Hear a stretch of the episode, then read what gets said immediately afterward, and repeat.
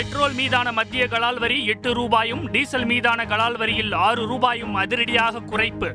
Petrol லிட்டருக்கு ஒன்பது ரூபாய் ஐம்பது காசுகளும் டீசல் ஏழு ரூபாயும் குறையும் என மத்திய நிதியமைச்சர் நிர்மலா சீதாராமன் இன்று அறிவிப்பு.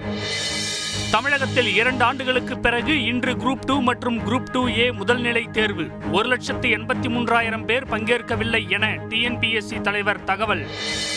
ஆறு வயதுக்கு உட்பட்ட குழந்தைகளுக்கான ஊட்டச்சத்து உறுதி திட்டம் உதகையில் இன்று தொடங்கி வைத்தார் முதலமைச்சர் ஸ்டாலின். உதகையின் தந்தை ஜான் சல்லீவனின் சிலையையும் திறந்து வைத்தார்.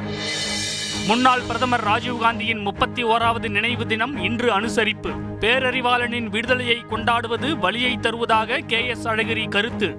மன்னிக்க கற்றுக் கொடுத்தவர் தன் தந்தை என ராகுல் காந்தி உருக்கம். குறுவை சாகுபடிக்காக வரலாற்றில் முதல் முறையாக முன்கூட்டியே திறக்கப்படும் மேட்டூர் அணை. வரும் இருபத்தி நான்காம் தேதி தண்ணீர் திறக்க முதலமைச்சர் ஸ்டாலின் இன்று உத்தரவு. டெல்டா விவசாயிகள் மகிழ்ச்சி. தமிழகத்தில் பிஏ போர் புதிய வகை கொரோனா தொற்று. பெரிய பாதிப்பு இல்லை என்று அமைச்சர் மா. சுப்பிரமணியன் இன்று தகவல். அரசு சார்பில் பண்ணை பசுமை கடைகளில் குறைந்த விலைக்கு தக்காளி.